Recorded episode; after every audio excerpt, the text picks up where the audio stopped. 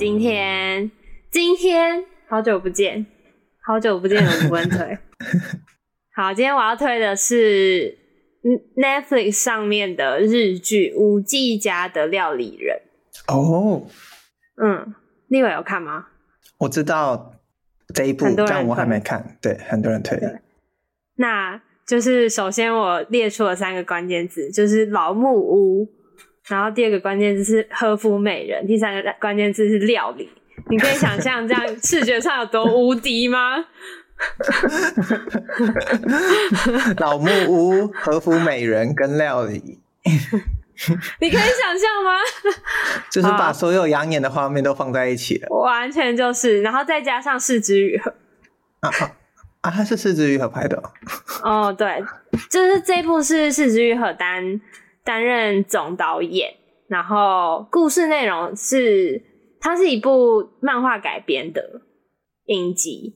故事内容就是在描写，就是有十六两个十六岁的少女，因为梦想变成舞伎，所以高中国哎、不是高中是国中，国中毕业的时候就离开了他们的故乡青森，然后到京都去当舞伎实习生。但是因为就是其中一个少女叫季代，季代没有五 G 的资质，然后就就差点要被赶回老家，但是就是最后因缘际会。就是转职变成五 G 宿舍的料理人这样子，然后就是第二个少女叫景，就是景是一个非常有天分，然后就是也很认真，然后很对自己很严格的人，然后他就很快速的变成就是很令人惊艳，然后很很有前途的舞伎这样，嗯。然后我看完，我看完就是我看的过程中就几度，不不只是几度，反正就是我几乎每一集都我都会起一次鸡皮疙瘩，就觉得太美了。是故事的美，还是画面上的美，还是都有？我觉得是画面上的美。如果要说一个主要的话，我觉得是画面上的美。然后，然后，嗯。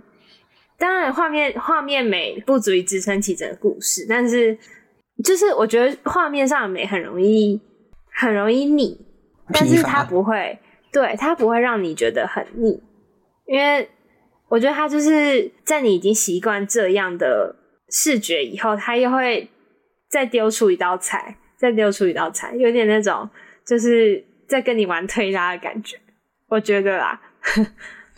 反正我看完的感受就是和服很美，然后因为都是女生嘛，就是很香，嗯、然后然后他拍料理也拍的很漂亮，就是你会觉得哇，还能再更美吗？然后下一集他就跟你说能，就是 还能再更美吗？能，然后就一直一直一直堆叠这样子，然后。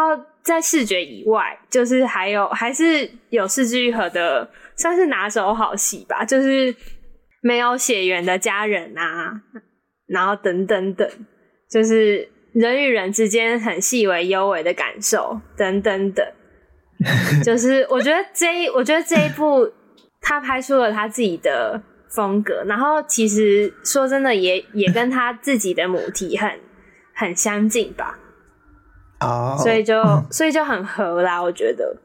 再来就是，如果有跟我一样觉得，就是常常觉得日剧的台词或是演法很尴尬的朋友，这一副刚好在我的容忍范围的边边。啊，真的假的？就是 对对对，就是还可以，还可以。就是我觉得尴尬的台词都很短。哦，oh, 我就是那个有时候会觉得日剧很说教的人。对啊，就是有点尴尬。这一部还是有那种说教感，但是稍微就是我觉得他还是蛮会拿捏的。嗯，然后最后最后的话，嗯、呃，也不是最后最后，就是嗯、呃，就是就是他接收到的其中一个批评是他不够现实，然后嗯，也不够怎么讲。就是他没有点出艺妓或是舞妓他们的劳动环境其实是很恶劣的的这个这件事情，对，有一点。所以就是在推荐这部剧的同时，我也想要推荐一篇写这部剧的延伸文章，我会贴在资讯栏这样子。然后它其中一段就是在说，缺乏批判性是缺乏批判性是舞伎家料理人上架之初就遭遇的一个大挑战。其中一个批评的声浪就是认为故事再现了一个粉饰太平的美好想象，这样，然后但是却忽略了他们的劳动问题跟产业中存在的剥削。然后他接下来就是在讲说这部剧到底这样子做是好的还是不好的？因为四之愈合其实也有写一篇文章来呃回应这件事情，啊，真的哦？对，然后他就是有点在，我觉得他总结的蛮好的，然后也蛮中性的啦。嗯，呃，是枝裕和怎么说？他是说，就是他一开始也也抱有。嗯，一样的批判，但是实际上做了填调之后，发现很多人都是很认真的为了传统技艺的保存在努力，这样。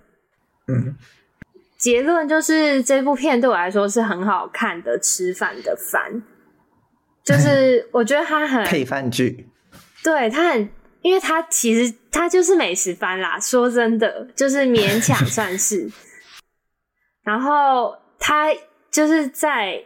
美食之外，他很轻易的把你拉进那个氛围跟环境，然后很轻易的把你拉进那个那个五 G 生活的那个宿舍，或者是那个城市，然后跟他们一起吃饭、一起睡觉，或者是一起打闹这样的感觉。所以就是很，我自己觉得很疗愈，就推荐给大家。漫画改编，而且也有动画。对，哎、欸、啊。我这样要超时，但我还是说一下，我今天疯狂在看他的原著漫画，原著漫画也超好看，超级好看，哦、也很推荐给大家。还在连载吗？嗯，应该是哎、欸，应该是。五 D 家的料理人，对，日剧、动画还漫画？日剧、漫画没有看动画，有动哦，有我说哦，有动画，有动画，有动画，有动画啊，日剧跟漫画。